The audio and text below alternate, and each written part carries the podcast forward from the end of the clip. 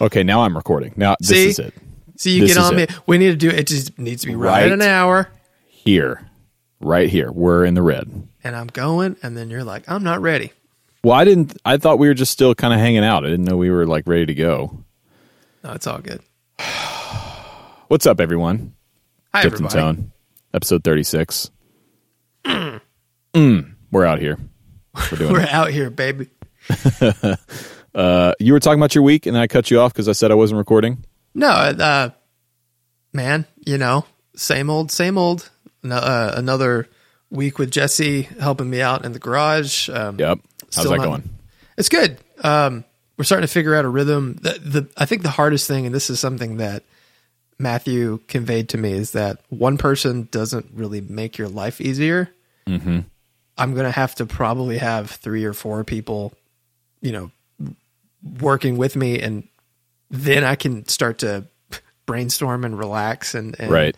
get my get everything right in my head because now that's just me and this is probably what you're dealing with it's like i have to think a few moves ahead because while i'm f- accomplishing things he has to accomplish things too and like once he finishes whatever he's doing if i haven't planned the next thing for him to do he's just going to be sitting there and that's wasted you know time so that that's been like the thing I'm trying to like we're trying to figure out our flow. So uh he's been if if there's not been stuff to stuff in enclosures, he's been soldering circuit boards like all the wildwood things and um just trying to stay busy. And right now it's just a bunch of busy work, which is kind of boring and lame and I know that he has so much more potential than that cuz he has an engineering degree and stuff. But we'll cross that bridge eventually. So, but Yeah. Yeah. I know what you mean. It's it's made it honestly bringing Chris on in many ways has been helpful, but it's also made it more difficult because you're right. You do. I'm used to only I can come up with an idea, make the video, and put it out in a day. And sometimes, so I'm used to that workflow. And now with Chris coming over, it's like, wait a second, he's coming over tomorrow. We got to do the thing. What are we going to shoot? Oh, I got to come up with an idea right now, which really stresses me out. Um, I'm learning a lot about ADHD and and things that people with ADHD have, and one of the uh, one of the things is I forget the term for it. Maybe chat can correct me, but it's like executive. Uh, it's like task management. I've always had task management issues where I sit and I I just get really anxious and stressed out about like I got to do that task. I got to do the thing. I want to do the thing. I want to do that task. I want to do it right now. But something in my brain says you're not going to do that right now. You know, you're not going to do that, and it just creeps and creeps and creeps. It's not procrastination. It's a, it's a different thing. And uh, when you have somebody working for you, you have to like really stay on top of that stuff, which I'm horrible with. So Yeah, that that it, it's it's it, a lot. It's an added pressure, but at the same time, I've I've been playing games at almost not every night, but every other night. no. And Morgan, uh, she she's noticed. Hey, you're you're in a lot better mood. like, hey, that's that, it's it's all worth it, you know. yep, Um, but we played we played Destiny the other night. It we was did. awesome. You, you start, you start it. getting, and uh, for those listening at home, uh, I recently got an Xbox Series S, and then And and, and oh, hold on, hold on. And then the other day, my buddy texted me. He's like, "Hey, GameStop has the Series X in like a bundle, and you have to get like MLB something and an extra controller and a and a gift card, so it's a little bit more expensive, but they have them." And I was like, "Oh shit!" So I got on GameStop and I bought a Series X. So now I'm going to have the big bad, and I think if Tilly will allow me, I'm just going to ship you my Series S, and then we can all play together. We can have our, we can do a strike and, and Hey, raids and stuff. I'm all for it, man. I'm here for it. So yeah. Oh yeah, chat. We should shout out Patreon chat. Welcome everybody. Added some new people in this morning. Thank ADHD thank executive dysfunction. That's the uh yeah. That's that's the thing. And, that sounds uh, like a, a punk rock album or band or something. What's up? We're executive dysfunction. they would open for secondhand sandwich. oh my god. Okay, did you ever go to Warp Tour? No, I was not. Okay. I, I was always intimidated by those kids. I never hung out with them. Oh my, god, all the pop punk kids. Yeah, they're so terrifying. I mean, there was especially real. the ones at my hi- high school because they were like kids of super wealthy parents and Right. like and yeah it was a different it was a different scene man than i was in for sure Well, I mean, there was there was definitely like the serious punk, you know, music at, at Warp Tour. At least like when I went, which was 2011 it was it was either in high school or right out of high school, so like 2002 or so. Um, but I went back and found of of the year I went the lineup and all the band names like it had for every stage. I mean, the smallest stage in, under just like the tent at the entrance, you know. Um, dude, if you ever want to feel better about if you if you ever are thinking, man, is my band name dumb? Go pull up a Warp Tour from like the early 2000s like list of bands. You say, oh, my, my gosh, these names Oh my god. really funny. We should we should reach out to some of those people. They're they're probably all like accountants and like have day jobs now. And That was the say, highlight hey, of their life. Like, Yeah. I played I- Warp Tour I 2003. played. they're like reliving the glory days. Yeah. The old high school quarterback, except they played Warp Tour in 2004 or whatever. Yep. Yep. I was in executive dysfunction and oh Yeah. my gosh, there were like 20 people watching us. It was fantastic. Yeah, I was in a band called Dick Fist. We were pretty sweet. Ugh, Dick Fist. that is a that is a band name on my list of band names, and I, I, know. got it from a bar in Nashville, a really great bar uh, that shall remain nameless. But they have this um, in there.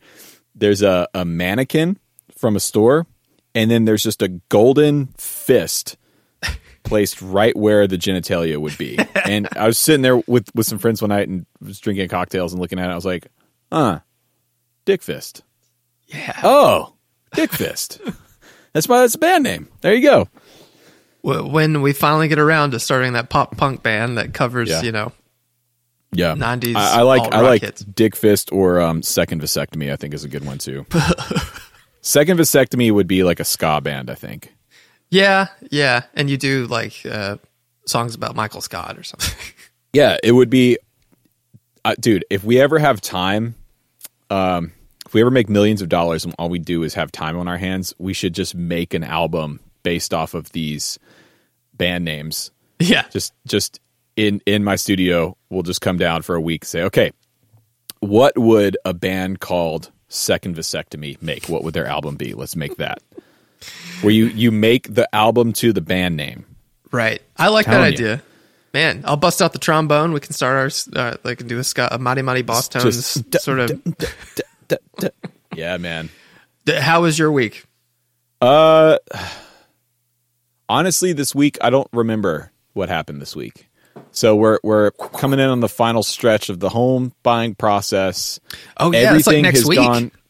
Well, everything's gone smoothly until yesterday. We got an email from a realtor saying, "Oh, we're going to have to extend closing because the seller has to is the executive some kind of weird legal thing that they have to figure out, and so our closing date has now been moved to we don't know, which is which sucks because Yeah. we we're starting to buy like appliances. Bought a washer and dryer this week, adult stuff, fun, um, and we are set to have it delivered. And now we have to move the delivery date because we don't know when we're actually going to be able to get in the house. So that's fun. That's so Um, lame. Talking about buying appliances is the lamest, dude. There's nothing more lame than buying than like going to Best Buy and looking at washer and dryers. Usually, I'm like really adamant. I do research and I do, you know, I'm like, especially with a big purchase like that, I, I like to Right. dig in. And this time, I just Tilly just did it, and I walked in to Best Buy with her. She's like, "Okay, I've been doing on research on this one." I was like, "Uh huh." Well, and this one has this features. It's like great. Man, Does it does it wash the clothes? Cool. with that oh, this stuff, one has Wi-Fi. It'll like text you. I don't want that. God, no. the last thing I want is my dryer to be sending me like, "Hey, hey, it's your dryer here, hanging out. Your clothes are Blue- done." Bluetooth uh, will connect to your phone and Spotify, and like Yeah. will play different songs when it's Listen, we don't need everything. Doesn't need to be smart. Okay, we don't need smart everything. No. I, I can I can function just fine without my dryer telling me when my load of clothes is done. I'll be fine. I just go on all the, the the websites and sort best rating, and then kind of look and say, oh, okay, this one is best rated across you know Lowe's, Home Depot, but that's the one I'm going to get. when you were talking about washer and dryer, I'm thinking, oh man. I gotta, we gotta talk about how to really like run your, your dryer hose because that makes a big deal and how it well it vents and because that's something I've been dealing with. Yep. Well, That's that's house, adult stuff. our house was built in 74 and so tilly was looking she was like oh the dryer i noticed it has like a three prong plug and the new dryer has like a four prong plug so i figured we just get this adapter i was like no no no nope nope there's a reason that dryer has four prongs and this is not we're not just gonna like get an adapter off of amazon You're gonna have a step up transformer. Like we're we're gonna make this dryer run on 220. We gotta get this. man i don't need no electrician to get out here for 50 bucks i got this thing on it. listen I'll take I got a a piece Leatherman of tin foil. Hell, look, I got a piece of tin foil and a Leatherman. What we're going to do is we're going to tie these two lugs together and we're going to stick it in the wall and that'll be fine. Tie the grounds together. Be all right. My dad, he he uh, he had a bunch of rent houses growing up, and um, multiple times he would have his. Here's my Leatherman tool. He would have his Leatherman tool and would be like working on something, knowing that the power was switched off to the outlet or whatever that he was working on, and I wouldn't know that. And he would go like that. It scared the shit out of me. He did that so many times, and it always got me. My dad, my dad is one of the smartest human beings I've ever known, but he he's not a handyman at all. Like doesn't have the handyman thing. But he's an electrical engineer by schooling. Right. And um I remember as a kid one time he was trying to change a switch in his and he actually electrocuted himself. and I was like, "Didn't you don't you have don't you didn't you go to school for that you should know like kind of just generally how that works he's like ah yeah. so now now my parents he just brings people in which i think with certain things like electricity like angry pixies running through your house it's probably good to bring in a professional I think it depends. Like, uh, are, are the the the ceiling fan? Man, we are like listen we're, we're gonna get there. We'll the ceiling fan in the den of my house.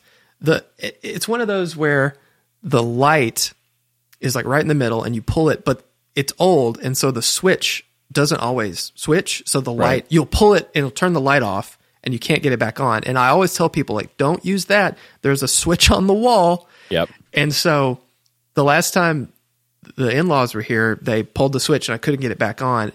And Morgan was like, What do we do? And I'm like, Well, I'll just take this apart, cut the switch out, and then solder the wires together. oh see that's where I, you and i are very different And she was like, What? I'm like, Yeah, yeah, yeah, I'll do that. And so like I brought the soldering iron in the den and had her like hold the the station so I had enough length on the cord and I was like soldering up at the ceiling. And then switched it on, and then I took the switch and like cut it off and like threw it in the garbage. And I was like, "No one ever touched that again." I'm- See, I, I love that. I'm I would hate that. My thing is if Tilly was like, "What do we do?" I'm like, "Well, I'm going to Home Depot. I'm buying a whole new um, ceiling new- fan. whole it's new all fan. broken. It's broken. I'm just But but then, would you install it? no. What? Why not? How how do you install a ceiling fan? Is it hard? I don't know. I've no, it's not hard. fan You unscrew it. There's some some wire nuts. Take the wire nuts off. Put them back on. Screw the plate on. It's super easy. all right, whatever. I, I just don't. I don't. I'm not going to send you this Xbox. I'm going to send you a, a, a tool. Please box. don't. Jesus God, don't do that. Listen, I I am. Listen, I've especially on my truck. Like I've done spark plugs myself. I used to change my oil all the time. Like I'm good with that kind of stuff. But to me, it's like it's more of a time thing. Right. Like with a ceiling fan, I get it, but with other home improvement projects, it's like, oh, I'm going to epoxy my garage floor. How many hours is that going to take? Ooh, Right. more than Well, that- more than one. Okay, no, I'm that's hard.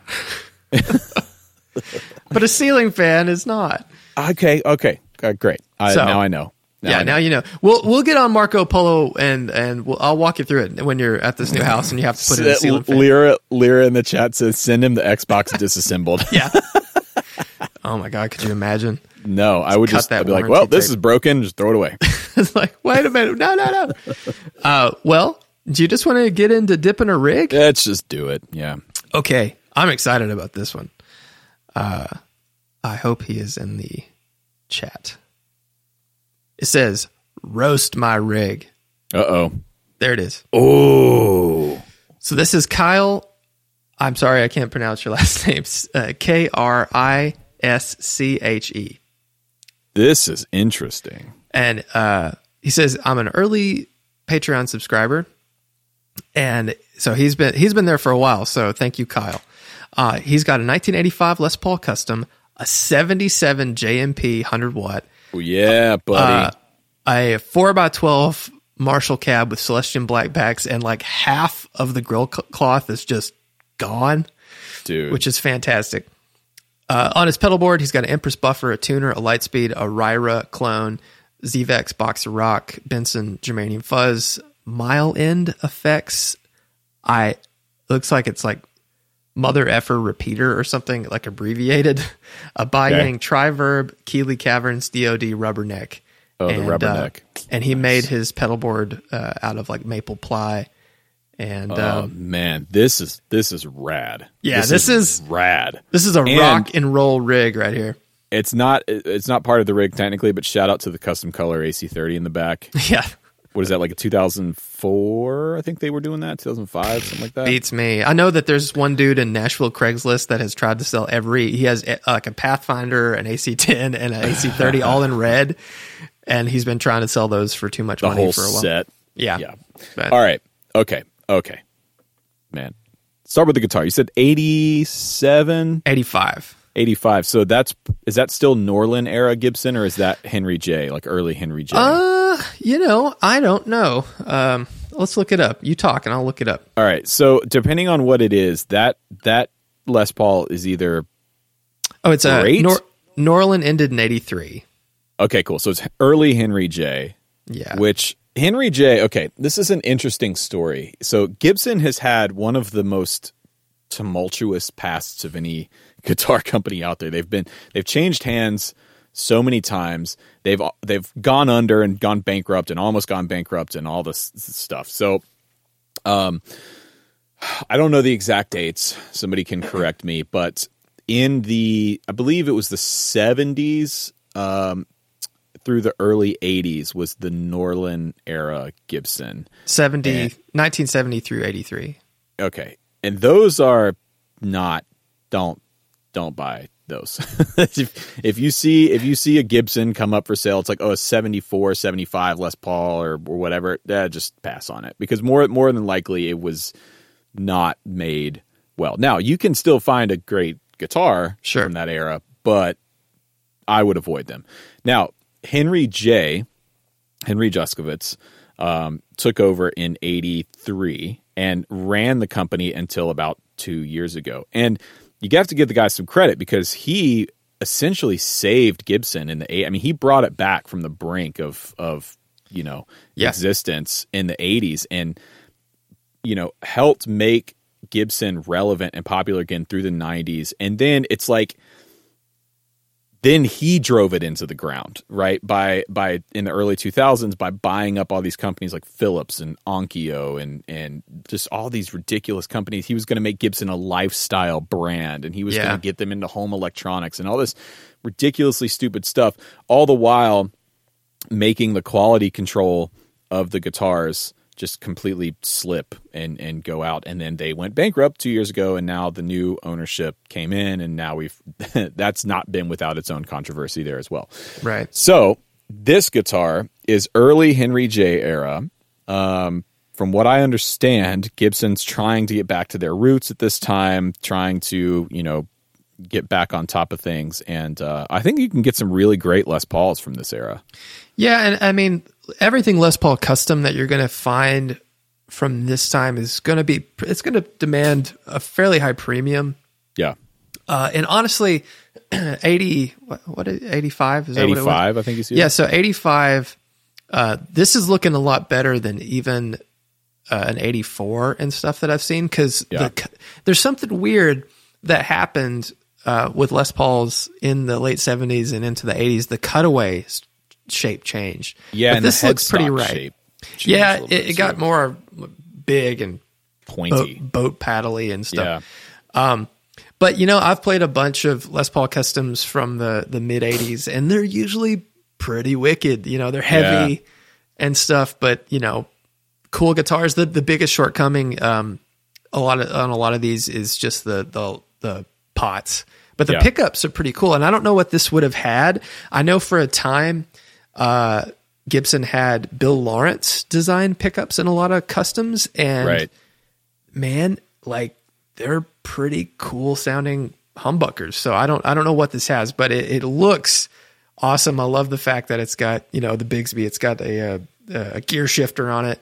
Uh, I like that it has a white replaced or a cream poker chip instead Yeah, of a black. cool. That's cool. to me, that's super like that just looks super 80s, 70s, dude and it rock fits and roll. it fits the whole aesthetic and theme of this rig which is Yes. just like this has been gigged and beat to shit and it doesn't matter like it's been it's been used right it's not been necessarily abused but it this is a uh this is a show up and get shit done kind of rig and Yeah. i i really like that all right let's move on to the amp we got to talk about this amp Yeah. 100 watt 77 jmp Yes. um, was it a super lead? Did he say, or is it a bass model or tremolo? Do we know? well, if it's a hundred watt, it would it would be a super. Um, Metal panel. yeah, Um, so not you know when people say plexi, right? They're typically referring to late '60s Marshalls that had the plexiglass front panel. In 1970, they went to the metal panel JMP, but the circuits are still relatively close. So this can get you. It, this does that like plexi thing, the 100 watt plexi thing, albeit Yeah. a bit different than the late '60s stuff. yeah, they're they're higher gain, um, and uh, some of the later JMPs they started to introduce a master volume, but this looks pretty straightforward. Four input. yeah. Um, it looks like it's probably just two volumes, treble, middle, bass, and presence.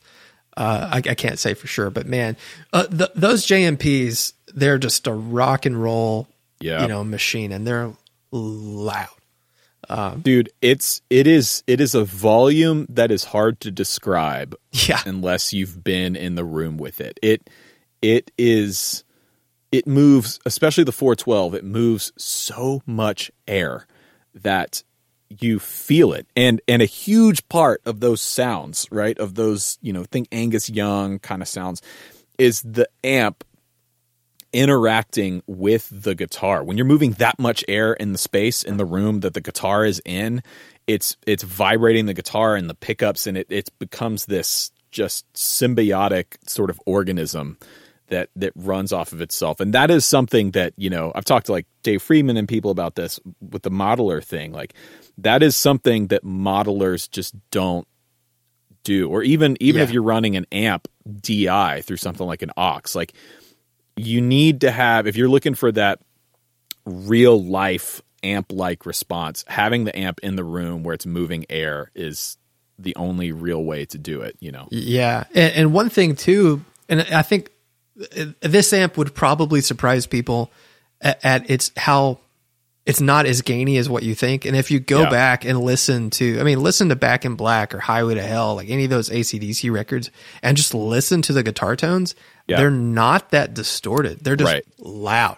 they're they're And- loud and they're stacked like that's Yeah. how you get heavy guitar sounds on on records it's you don't you don't use a ton of gain right because then it gets compressed and it gets kind of lost in the mix you use less gain and you stack guitar parts or you you do two guitar parts that are different voicings and that's where you get your weight and your width from it's not from like dialing in a ton of gain on your amp Yeah. um, which is kind of counterintuitive but but you're right And what about this cab? dude okay so aesthetically we have to tell people what's going on here Yeah. for an audio world so the cab is a 412 slant marshall cab that's literally missing half of the grill cloth the grill cloth is cut vertically right down the middle it's kind of ripped and torn Yeah. and the head is missing most of the Marshall logo, but you only have the MA. So this dude, this looks like Two Face from the Yeah. early '90s Batman. Was it Tommy Lee Jones Two Face? Uh-huh, yeah. This Marshall looks like Tommy Lee Jones Two Face. It's got or Harvey Dent, right? It's got the Yeah. One side still has the logo and the grill cloth and everything. The other side is just bare speakers, no Marshall logo. It is so rad. If I showed up to a gig or showed up to a, a to a show and the, the guitar player in the band had this on stage, I would be I'd be stoked. Yeah. Okay, this is gonna be this is gonna be a good show. And and the Marshall logo on the cab looks like at some point it was spray painted red. Yep. Uh, it just looks it looks so yeah, it just it looks so rock and roll. Um, Oh, it's so sick. the the well, uh, we'll we'll touch on some of the caveats of, of this, but like I'm sure this I, I've never played blackbacks, or if I have, I don't- have. I have. They're good. I, I don't know, but um, I think they're just a louder greenback, right? Um, yeah, but they do they do a slightly different thing. So we put um, Rick bought a set of vintage blackbacks and put them in a, an orange 412. We we did, um, and I don't. Here's the thing, man. I actually don't love greenbacks. Um, this was confirmed for me again this week. We did a video uh, where we compared like amp in a box pedals to a real plexi with a, a vintage 412 with 71 greenbacks in it. And I know that's like the Marshall thing, but I've I have greenbacks in my divided by 13 212 for the RSA and I just I don't like them. I, I think blackbacks do a different thing. Um, I haven't spent enough time with them to really tell you the exact differences, but they are different. Yeah. Yeah, I like pairing greenbacks with another thing. Like, you know, if you have an amp that because you know a greenback's 25 watts typically yeah. uh, and if you have enough of them you can handle more wattage but i i have always liked them using you know like a 18-ish watt amp and then pairing it with a slightly higher higher power speaker and yeah. they kind of give some character but I, I, could i could see that i mean they definitely don't have they don't retain the definition but um, i don't know the total specs on a blackback but i know that if i saw this cab i would just be like yeah gimme Dude, so if I saw that in a store, I would buy it right there. yeah, I would buy Absolutely. it because you can tell, like, okay, this cab was was used and and used well and used right, and there's something to it, man. Something to it. So uh, the pedal board, the pedal board, yeah, yeah, solid board. Um, love the rubberneck, the DoD rubberneck. That's a great analog delay. I'm assuming mm-hmm. everything, obviously, everything's going into the front of this amp. It's not like it's been yeah, modded with an effects loop or anything. It doesn't say, so I, am sure that. Yeah. Little redundancy there with the box of rock going into the Marshall because the box of rock is supposed to be like a Marshall in a box kind of thing, right? Yeah, but I mean, like, unless you have that JMP loud as hell, you're not going to get as much gain as that box of rock can spit out. So, uh, yeah, you know, the box of rock is is a funny pedal. I've uh, I've played them and I hated them, but then I hear people play them and I think that sounds great. So I, I don't know. I need to revisit it. Well, the boost circuit in it is really good too. It's got essentially well, it's like the super hard on, yeah. boost. Yeah. And, and so that's, I, I would replace that with just the super hard on boost going into the front of that Marshall and call it a day. Um, but honestly, there's nothing on here I would change. Yeah. There's nothing about this rig I would change. Everything on that board is perfect for that amp and that guitar.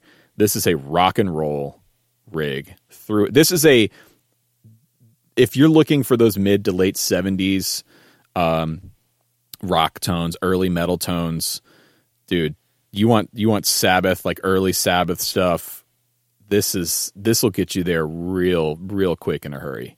Yeah, and, and I bet it does a lot of great clean stuff too. You know, I don't no, I don't like JMP's clean. Well, it's probably okay. I mean, it they do the Marshall cleans to me. They they don't they do this weird like brittle high end upper mid range kind of nasally thing that just doesn't work on if the JMPs. yeah, mm. yeah, especially well, on the metal panels. Well, I mean, if you're, but if you're using one of those pedals, like have the amp, you know, just cleanish, and then using like the Lightspeed or the Ryra, uh, and then using your guitar to clean it up, it would probably add a little bit more of a fullness in character. Yeah, yeah, yeah, uh, yeah. And use something, this, yeah, have something as kind of an always on, which I, I'm, a, I'm kind of against always on pedals. I am too. but uh, I feel yeah. like an. Sorry, go ahead. No, I was just, I was just gonna say like a, this is this is a wicked, wicked looking rig. I feel like if because I used to have always on pedals, and I figured out that an always on pedal for me was just trying to make up for something that was lacking in my guitar or amp. Uh-huh. Like an always on compressor or an always on overdrive, right? It's like, oh, it's always on because I like what it does. Well, it's probably trying to make up for something or cover up something that your amp is doing that's not there. You know what I mean? Yeah. So I agree. I think I think you get your guitar and your amp sound dialed in, and then the pedals are there to augment or to season what's what's there. You know, absolutely. So, what would you rate this rig? I love it. I'm going to give this 9.8 oils. Oh man, love it. I I think it's super cool. I the only thing that, as far as a gigable rig, I mean, obviously he's got smaller amps behind him because there's right. like a. It looks like there's there's the Vox and and some deluxe or some sort of Fender amps. Um, having to to move this and gig with this would would be a bit of a bear, and you have to have a car that could fit all this stuff in it. Yeah. Uh, well, yeah, but that's not that big of a deal. See, the thing with a 412, it, you know, the reason this 412 looks like it does, you don't need a case for it. Just just no. drag it into the venue and drag it out, man. It's fine. And then Yeah, the but head, if you if you had my Honda Fit, you might be like, okay, how am I going to get this in out? Of yeah, but if you have a Honda Fit, you know, like yeah, okay, look, if you're if you know that this is the kind of rig you're going to be gigging with, or this is what you aspire to to get, uh, buy yourself an SUV. get or a normal size car. Yeah, get a normal size car. For us Americans, get a normal size car. If you're yeah. if you live in Europe somewhere, sorry, you're SOL because your cars are too small. But So um, my first thought, I'm going to give it an 8.5 because of the 85 Les Paul. but I would raise that score uh, in, if in the comments section, uh, Kyle lets us know what size vehicle he has. And depending on the ease of transportation to the gig, I might bump it up to a nine. everyone in the chat's saying just like just get a van.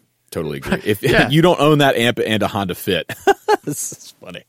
you know, right. hey.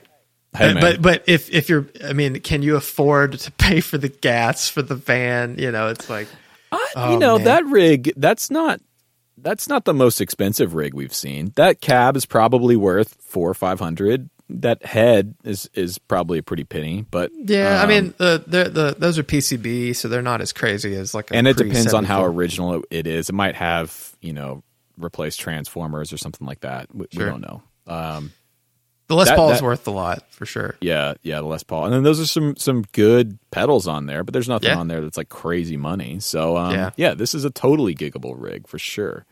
I dig it, Yeah, man, great rig, love it. Love it, and that that brings us right into our topic today. Yes, sir. So Which I, is? I posted on our our Patreon. Hey, need some help coming up with a topic, and let me pull up the suggestion that that really spoke to both Rhett and I. Yep. if I can find it, because I forgot who said it. Uh, okay, Tyler Johnson said, "Can you gig it?" Can you gig it? A discussion on what kind of gear you should or should not take to be used for various gigs, or gear that this. you don't like to take to a gig. And I, I, think love this. that's man, that's great, great topic. It is because I'm now we're starting to ramp back up a little bit. I've got my first gig back on the 8th, May 8th with Noah. We're doing a duo acoustic show in Asheville, North Carolina. I think we're opening for somebody, but I don't I don't know. Um, Nice. And then a handful of festival dates in it throughout the summer. We're opening for Willie Nelson in July, which will be cool. Oh, nice. Um, yeah, so festival bring bring the big rig out, you know, have some fun, play loud, play outside, be a good time. So, yeah, can you gig it? This is uh this is something that I think about a lot. I, I spend a lot of time thinking about the system and like what am I going to bring and what what's going to work well for this venue and this this sound and like what you know. Um, so yeah, where do we want to start? man, I don't, I don't know, because I think, like, I mean, the most important thing is know your gig. Know your Yeah. gig. you know if if you're playing a festival show and you have someone that can move a divided by 13 cab in a road case you And a know head and and a a, road head and your pedal board and whatever like hey Yep. you know don't worry about bringing that but if you're playing the local you know pub and uh, it's just you having to schlep gear maybe not bring the gigantic Yeah. cab and head in a road case So there is a thought process to this that I like to follow. What is the gig? Where is the gig? And how are we getting there? Okay, Yeah. so what is the gig? Am I playing with a singer songwriter Americana rock artist like Noah? Well, that's going to depend. That's going to tell me what guitar should I bring? What amp should I bring? What's the sound that I need to get for that gig? Where is the gig? What kind of venue is it? Is it a club, a 200 cap tight listening room? Is it a bar, a 500 cap room where people are standing and drinking and having fun? Is it a theater, a 5,000 cap room with a big wooden stage and a great sound system? Is it a festival where we're playing for five, ten thousand people or more on a big open outdoor stage. All of those denote different um, setups and, and things like that. And third, and arguably most importantly, how are we getting there? Yeah. Is this a local thing that I'm loading up in the back of my vehicle and driving to? Are we loading up the van and trailer and trekking, you know, across country, or are we flying? Those are three different things as well. Yeah. Um, so I kind of have a thought process that I look at for each gig, and I usually get this information ahead of time from usually either the tour manager or the artist. I say, okay, what's the room? How big is it? How long is our set? What are we playing? And how are we getting there? And from there, I will decide. Okay, I always bring two guitars. Um, I'll br- decide what two guitars to bring. I'll decide what amp to bring. Am I bringing a small 112 combo, or am I bringing one of the big amps? And then um, usually I just have my one pedal board that I take for everything. But Yeah. yeah, Well, and, and you're looking at this from a very professional musician standpoint. And I'd say the vast majority of us, you know, out there are not. yeah, but you will find yourself in situations where even if you're not like a pro musician, you'll still find yourself in situations where this thought process is really useful. oh yeah, totally. But um like when it comes to let's let's let's say you have a big big gig where you've got to travel uh like you got to load up in a van versus maybe a small club local gig. Like Yeah. what what would you what would you choose for each one of those? Like for the for the big long distance gig versus the small local gig.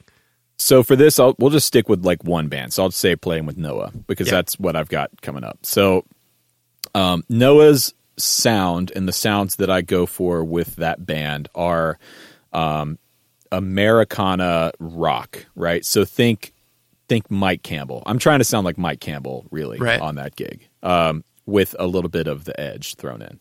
So um, with that, if it's a small local gig here in Atlanta or somewhere regional, I'll probably bring my Tweed Deluxe um, and my pedal board, which depending on the size, I have like a small pedal board because Noah doesn't really need that much. He the sounds that I get there are I need a good overdrive, a good solo sound, usually a fuzz. I like a good octave fuzz for Noah stuff because fuzz is the way. Um, and then I need a good delay, and I need some kind of like tremolo because I use a lot of tremolo sounds on there. And so that's a small, you know, pretty pretty easy board. And going through an amp like a Tweed Deluxe, I've got the amp set to edge of breakup kind of sounds, and I'm controlling how clean or dirty it is with my volume on my guitar. Um, if it's a run, right? If we're going out for a weekend or we're going out for a couple of weeks and we're going to be playing a variety of venues, I will bring the divided by 13 Yeah. um, because that's the amp to me that is it, it does everything. Um, and I will bring the attenuator because it's goddamn loud. Right. uh, it's loud for a, a lot of rooms, except the biggest rooms. So Yeah, I feel like that's the thing that I think amps is probably the hardest thing for people to know necessarily what to, how, how, you know, what's going to be heard over a drummer. yeah, I- If, if you're going to be miking it or not. Because even at a small club, you know, I've thrown a mic on a combo before yep, um, where, you know, probably didn't necessarily have to, but it's just easier.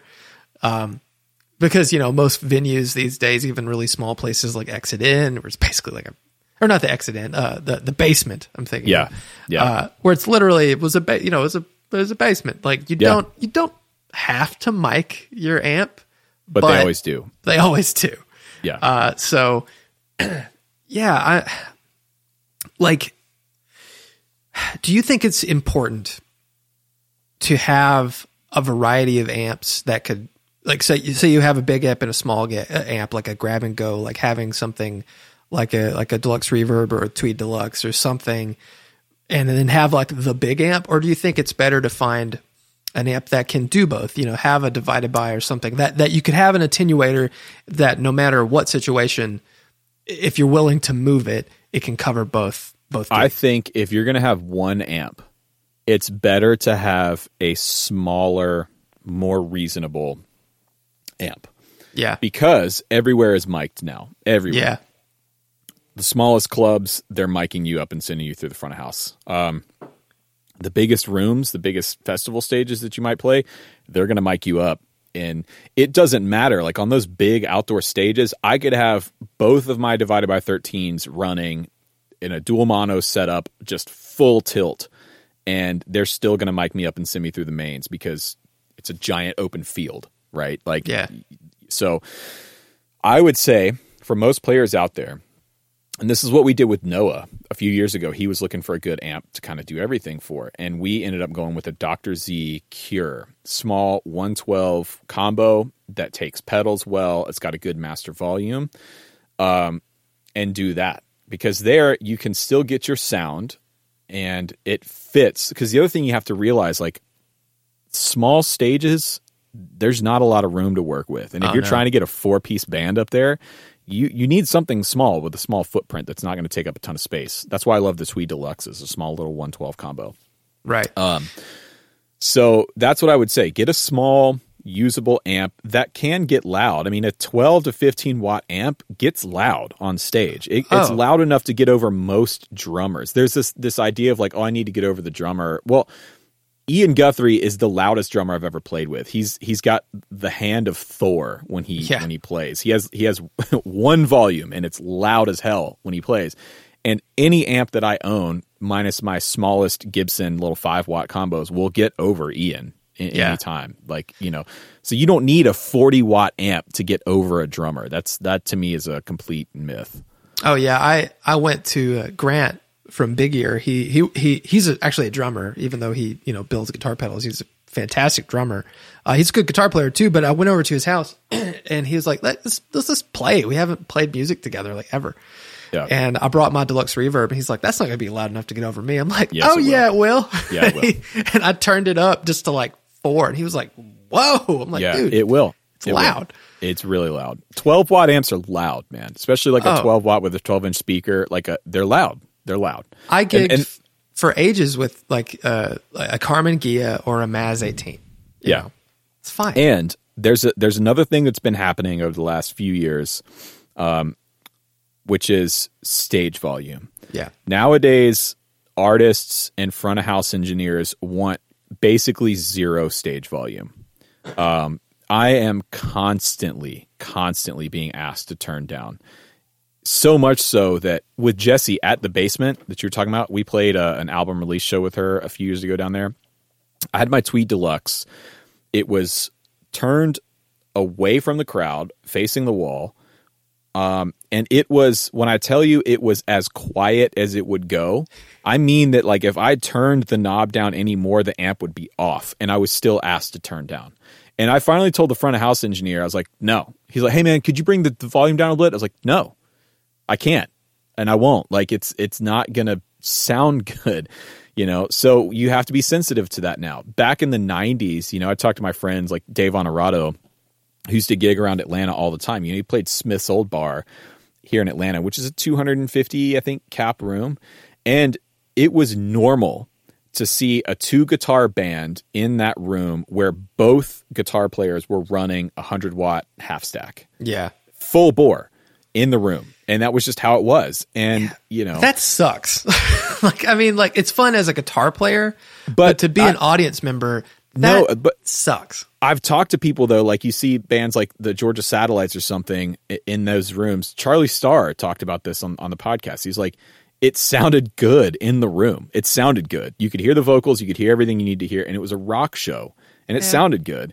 Nowadays, what's happening is the mixes in these small rooms can be so all over the place because the drummer's not playing any quieter. The Right. drummer is never asked to turn down. The drummers are all over their crash cymbals. They're hitting these massive rim shots on snares. Like that is loud, Yeah. right? But bass players and guitar players were asked to like turn down and like, oh, can you just actually could we just like go to? It's like, no, man, I want to move some air. I want to play. So Yeah. going on in ears has helped with that, specifically with like singers and artists. Um, you know, Noah is real sensitive to stage volume, but since going on in ears, that has essentially been alleviated. And nowadays, Yeah. what I just do is like if a front if if I've got my amp dialed in and it's where I want it and I know that it's not too loud, I know that I'm not like blowing people out. And they ask me to turn down, I just literally walk over and touch the knob. Like, oh, is that better? There you go. Okay, cool. Yep, there you go. Man, I, I mean, I, I've been to a, a, some some shows in Nashville uh, above. Um, what's the place above the Mercy Lounge? Um, not, Oh, the, not the Cannery, but there's it's the High attached Watt, to the can. Yeah, yeah, yeah. High watt. um, which is a fitting name because I have been there with bands who were running like full stacks. Yeah, It's loud and and it's like it's no fun. I mean, you can hear the vocals, sure, but it's like it's like no fun.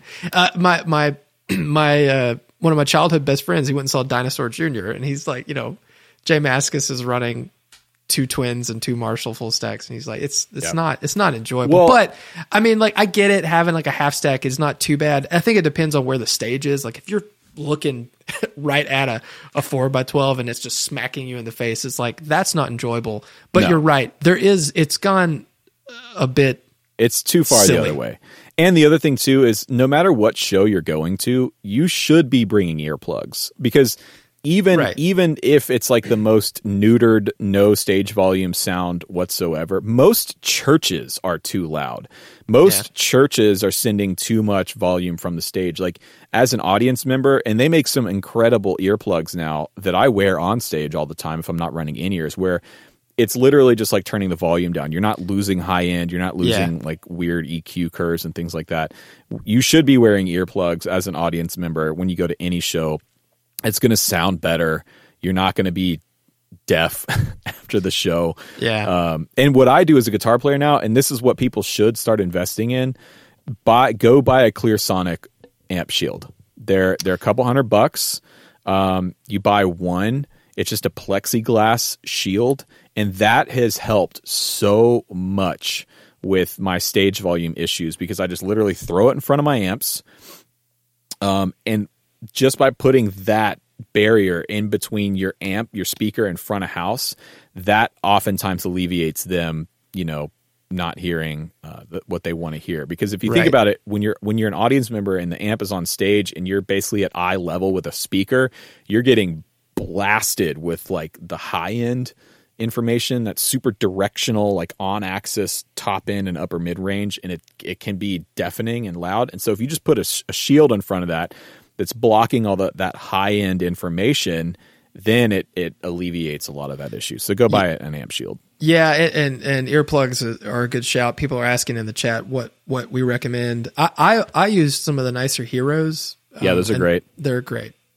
And what Uh, you can do if if you go to shows a lot, or if you're a musician and you're gigging a lot, what I would recommend, go to your ENT or go and somebody in the chat just brought this up, Yep. um, and get some custom molded in ears. They're not cheap; they can be a couple hundred bucks, but there are companies that will make custom molded earplugs with filters in them that attenuate, and they're fit for your ears. They're comfortable.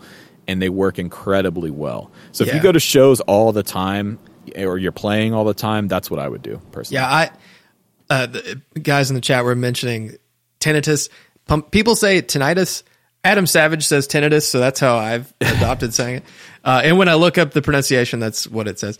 Um, but I have that, and uh, like every now and again, the, like you'll hear those frequencies just go eep, and they Yeah. stop, and you never hear them again. Yeah. Uh, so yeah, I, I think I'm I'm pretty sensitive to stage volume. And one thing, like I mean, maybe lastly about amps, we can move on to pedals and guitars. Um, that I found was really useful for me uh, when I had that Carmen Ghia, which is a 15 watt amp, plenty loud. But the thing that helped me kind of tailor it to a gig is I had different cabs because it was a head. Right, right. So had a one by 12. Okay, cool. Small gig, one by 12. Had a two by 12, stand it up vertically, put the head on top. And, and, and it wasn't that much louder, but I felt Mm-hmm. it better. And so it didn't have to be as loud on stage because I could actually hear it and feel it, you know, on my legs and stuff. Yes. And I think that's really important. And that's a cheaper way. You know, you find an amp that you really dig, even if it's a combo, if it has a speaker out, you know, get a cab and you can Yep. mix and match and play with that. Yeah, most of my amps are head and cab for that Yeah. reason because then you can revoice the amp, get throw a different cab up there with different speakers, and it's going to sound different and feel different. Yeah. So nice. In regards to pedal boards, I know you said you have um, smaller boards, but typically you're running your your boards that are like tailored to your sound and setup. Yes. I've always been the guy that pedal boards are never set in stone, and so if there's a gig where something specific, I'll just make a new one. yes, And and I, I don't know, what do you think about that? I've done that too. Um, there's an issue with that for me, and that is if every time I play a show, my setup is completely different. It takes me out of the performance. I I like being super comfortable on stage. Yeah, And a big part of that for me is knowing where everything is, knowing how my rig is going to react, and, and knowing what I can and can't really do with my rig. The thing that I like about using the same pedal board setup for everything is that you get used to it. It's like muscle memory. You know where your your presets are, you know where your pedals are, you know then you can literally get to the point where you don't even have to look at your board really to like kick stuff on and off. I've I've had this happen on plenty of occasions where I've been playing a new pedal board or I've switched stuff around and I'm in the middle of a show and I'm playing and I think like, "Oh crap, I got to get over and switch the sound." And I'm playing, the song's going, I'm doing my parts and I'm looking at the pedal board going like, "Shit. Where's the, oh, it's this pedal. Okay, here. Oh crap, I got to forgot to turn my reverb off. Wait, which uh crap, which preset was I using for this? Oh, there it is. So I think there's a really important point to be made um, for especially people that want to be pro players. You need to know your rig inside and out and be really comfortable with it. Not just for playing, but for troubleshooting when things go bad because they Right. will go bad. Um, you know, because it can it can cause like big mistakes and big screw ups on stage. So yeah, and and I think to that end, like bring only what you need. You know, if if you're pl- if you're playing a gig where you don't need presets, you know, like you have you need an echo sound, you need an overdrive sound, you need a tremolo sound. It's like just bring Yeah. those things. right, Uh, if you need to have some sort of preset for your delay or something, just get some gaff tape, cut it into strips, and stick it on your pedal. You know, it's there. You go. Okay, there, there. Yeah, or or with more complicated pedals because a lot of pedals have presets nowadays. Just save. So on my Strymons, for for example, I have the first bank of my Strymons have my three, two or three like go to sounds, my go to reverb sounds, my go to delay sounds that work for ninety five percent of what I do. Um, the the reason that I on my touring board have the switcher and the MIDI switching and stuff is really more for Jesse's gig where Yeah, with that gig, I need to be able to literally to go from a verse to a chorus. I'm going from a really washed out reverb tremolo slapback with a phaser on kind of rhythm sound to just a single fuzz pedal dry guitar sound in one beat. Yeah. And to do that without a switcher, it's you can't. You have Yeah. to start switching stuff on and off and you hear that in the show. You it and it affects your performance. And so exactly. So with Jesse's gig, I have the whole show mapped out and I just bam, bam, bam, like one shot and my whole sound is changing immediately. And I think Yeah. that's super important. But if you're not doing that, if you don't need that, which most players don't, um, yeah, you don't you don't need a huge rig like that. Yeah, and how I- how I've always approached playing in bands, and even when there's been like you know like if I do a wedding gig or a cover gig where I need Yeah. to have a bunch of sounds, I typically don't bother trying to replicate stuff because a I'm not whoever that person was playing guitar on that record or song. So Right. I'm not stressing that much about it. I just try to say, okay, how do how would I play it?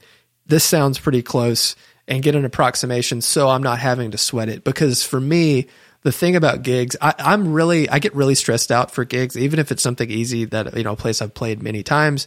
Um, I I I like everything just to be simple to where I don't have to think about my pedal board. I have my overdrive, my delay, or whatever, and I can just play and enjoy the the feeling of just playing guitar for people.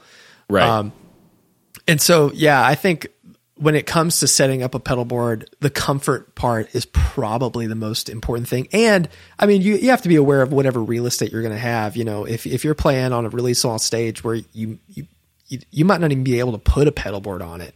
You Yeah. know, you, maybe all you need is like an overdrive and a clip on headstock tuner just so Right. you can, you know, play your 30 minute set or whatever it is and then get the hell out of there. Yeah. Because that's important too. But Well, go ahead. yeah, the comfort and reliability. Yeah. Soldered cables. I'm I'm dead serious. Like use soldered cables if you're going to be gigging. Is that part of the drinking game? It probably is. Um, I don't care. Um, if you're going to be gigging, and especially if you're going to be traveling, even locally, like if you're loading in and out and you're going to rehearsals and you're going to gigs, you're going to bars, you're loading your stuff and it's moving a lot, use soldered patch cables. I know that there's kits out there. I know about the evidence audio. I know about all the stuff. Oh, well, this has the mechanic. I know about it. Use soldered cables. Yeah. They're better. They are better. They're more reliable. They're cheaper. They're easy to make. You can make extras, and you should. That's another thing with gigging stuff. We talked about this a little bit in, in past episodes, but like in your gig bag or in your case, bring two or three extra patch cables. Bring some extra power cables for your power supply. Bring an extra strap. Bring extra instrument cables. Like all of those sort of perishable, expendable items, I always bring extras of those to gigs. Absolutely. Um, well, real quick, lastly, um, guitars. Guitar. said well, we should talk on two. modelers. We yeah, Oh, okay, we'll talk modelers. guitars and modelers too. But yeah, so guitars, I always bring two, um, at least two. With Noah's gig, I usually bring three, and I use the Hercules like triple stand. Right. Would you ever just bring one? No, What, but what if it was a guitar that you like your your Saris J? Does it break strings? no, but I still would never bring just one. Because But what if it not, was just like a like you know like maybe it's like a local gig, and you only had to play for like half an hour. No. My the way I the way I think about gigging is like this is my job.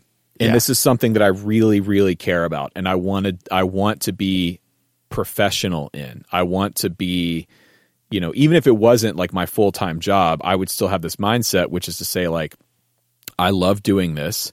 I want to do this to the best of my ability at the highest level that I'm capable of doing it. And I want to do it so I want to over deliver every single time, whether it's with a band or with an artist or with my friends. Like, I want to show up and put on a great show to the audience so that I can continue to gig and do it more because I love playing live. It's my favorite thing. It is my Right. favorite thing about playing guitar. And so to me, if throwing an extra guitar on my back or bringing it to the gig, it doesn't cost me anything extra in terms of time or energy. And if it's the one thing that's going to keep the gig going, if I happen to break a string or if I have a pot that goes bad or if I have a sw- I mean these are all things that have happened. That Yeah. output jack output jacks go bad on gigs. Like things that you just don't think about where if you only have that one guitar, now all of a sudden you're in a situation where you're like, shit, uh, oh, we're going on 10 minutes. Oh, can I borrow a guitar? There's an opening band. I might have to use their guitar. Or even worse, you're in the middle of a song and something goes wrong. Just bring the extra guitar. Right. Just bring it. And what I do is I always bring a guitar that is completely different. I have usually a humbucker and some kind of single coil guitar, and I will Right. switch them out for different songs. But Well, that could be. I mean, that can open up a can of worms if you're trying. Like, if, if you know you have your set where you mainly play humbuckers or whatever, and Mm-hmm. then because I, I I've been in bands where I've used a humbucker guitar and then like you know what I'm going to grab the Strat and then I get the Strat and Right. it's like oh everything sounds way different now. right, right. Uh, So I mean, do you think it's valuable if you have your your number one, your your main guitar, if you're in a band where like your sound is your sound and it's got to be Mm-hmm. that locked in stone? Um, should you bring a backup of of a similar guitar? And Yeah. Maybe like if you don't want to pony up the money, is it valuable just to get like a cheapie backup? Yeah, I mean, look, uh, whatever floats your boat. If you are like a humbucker, if you're a Les Paul player and you know that's your thing, then yeah, get bring two Les Pauls or bring Yeah. two Les Paul style guitars, whatever it is. Um, but there is a tremendous amount of value in having redundancy in your rig, not just in your guitar, but like, dude, bring tubes, bring rectif. If your if your amp is tube rectified, you need to have a rectifier tube in your Yeah. kit. You need to have a set of power tubes, set of preamp tubes, and things like that in your kit because amps blow tubes.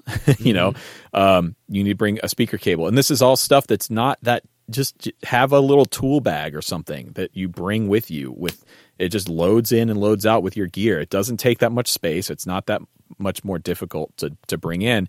And this is all stuff that has all of these things have gone wrong for me. I've played hundreds and hundreds and hundreds of gigs over the last 10 years.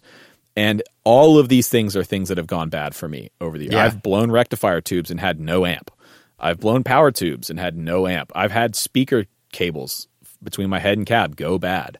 The only thing I haven't done is blown a s- no, I have. I've blown a speaker on a gig, and that's kind of you know I'm not going to bring a spare speaker, right? Right. But- Jeez. yeah, I've it's it's all happened and it all will happen. Gigging like Murphy's law is at full uh effect when you're playing shows. Yeah. Uh, uh, Nikki Cam Cam in the, the Discord chat Yeah. said, don't forget fuses. Yeah, fuses. Fuses are one of those, like, you can have a tube that's starting to go bad and kind of like limp through it and change Yeah. it later. But a fuse, it's, Yeah. your amp's dead. It's dead. Yeah, and a lot of a lot of modern amps now come with the fuse that has the spare fuse in it, which is super great. Oh, they do? Oh yeah, yeah. Uh, also, we should yeah cover modelers. A lot of people in the chat, and I'm sure a lot of people in the con- comments like, "What about the modeler Helix F- FM3?" Totally great. I've I've gigged my Helix. I've gigged my Kemper. The only thing I haven't gigged yet is the um, Axe-Fx, but they're great. So for fly dates, when you're flying to shows, um, which I, I I guess most people don't What- do, or Was it the musical Axe-Fx? Oh yeah, you're right. I did. I did gig the X Uh. Factor on the musical. It was great. You know what was great about that was we used it not just for my guitar rig, but we ran the bass Everything, rig through it yeah. too.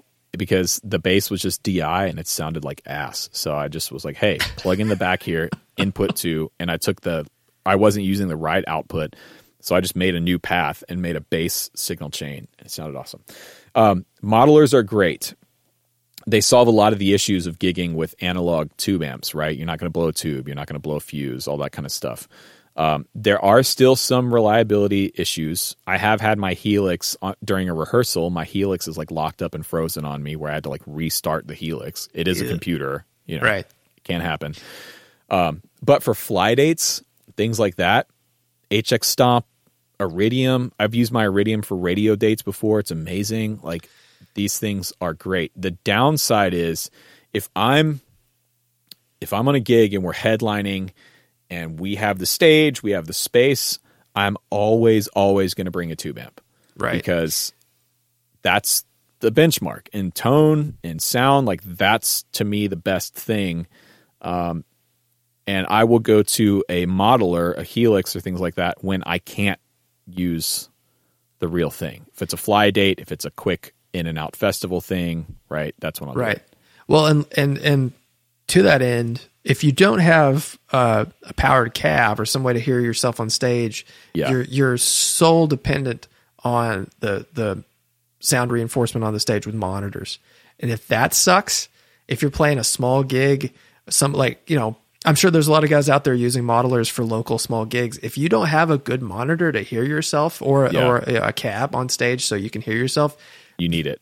it, it might it might not be a better solution than just having like a cheapy, you know, just taking your Pro Junior, your Blues Junior, you Yeah. know, for, for just just so you can feel what your guitar is doing because I, that's I think where I mean a, a lot of people have that complaint with modelers. It's like there's a disconnect because you don't have that air moving, Huge Thing. disconnect. but you have to you have to have that, you know, Yeah. if you're going to Yeah. gig. I I made a huge mistake with my Helix about two years ago during CMA Fest in Nashville. We're playing with Noah, and CMA Fest is interesting. It's kind of like a South by Southwest setup where it's in downtown Nashville and there's just stages everywhere. And generally, you'll have three or four shows in a day. And So you're literally just running around downtown Nashville, playing for 45 minutes, pack your shit up, run over to the next stage. It's it's hectic, and so they all have backline amps and stuff, but I w- I just thought, okay, I'm going to bring my, my Helix. I'm going to bring two guitars so I could just have my mono and my Helix in a backpack and that's it. And I didn't bring a power cab. And the first show, I was like, oh shit, I, I screwed up because we were on wedges for everything. And I was tied to my wedge because I didn't have anything on stage. There was no cabinet moving air on stage.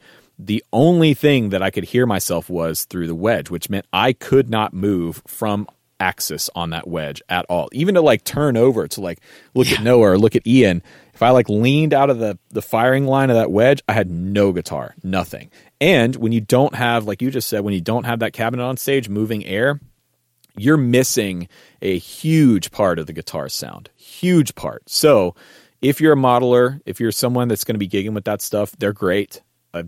I've, gigged with them tons. You need to have some kind of cabinet on stage pushing air, or you're going to be missing out a huge, huge part of your sound. Yeah, unless you, I mean, you're running in ears or something, and most.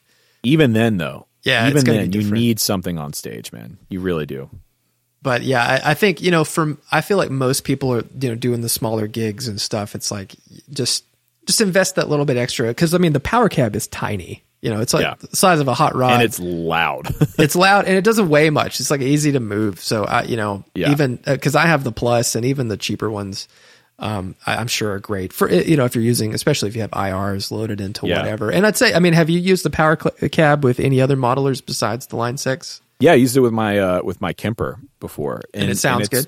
It's great. Yeah, it does. It does exactly what you need to do. Now, am I going to go use that on a record? No, No. But but for a gig, it's it's awesome. It's a great solution. They're super robust. They're super loud. Um, they don't look super cool. I don't know. It's not bad. you know, yeah, it's all right. it's it's. I mean, it's definitely not some.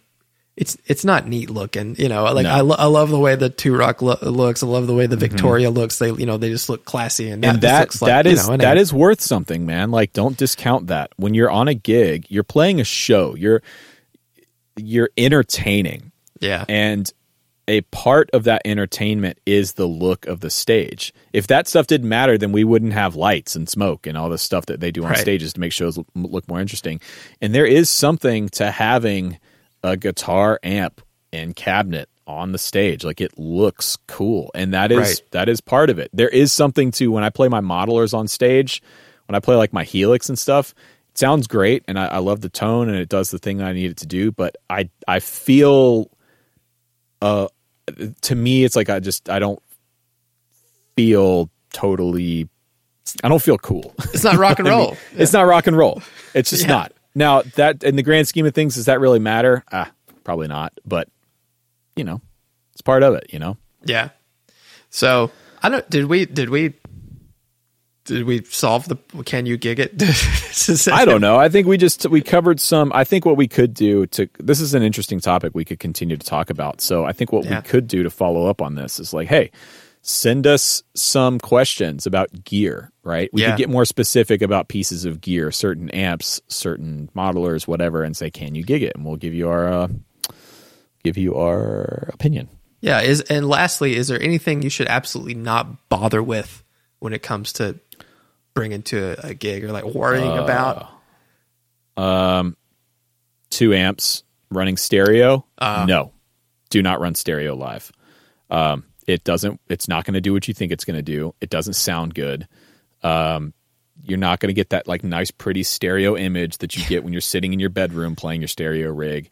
Uh, so yeah don't mess with stereo guitar rigs. Wet dry eh, maybe. I i don't really think that's a huge deal either but I saw Joey play the basement um, where he had I don't know I don't know if you saw the you probably saw the that pedal show episode where he had Yeah. like the little ancillary pedal board with the mix swell thing yeah and it would you know introduce like the wet sound and he had that and it, it sounded cool but it also just came out of one spot so it kind of just I don't know it like I know Dan neat. and Mick. I know Dan and Mick are like all about the wet dry thing, and you know their their fans and viewers are like all about it and everything.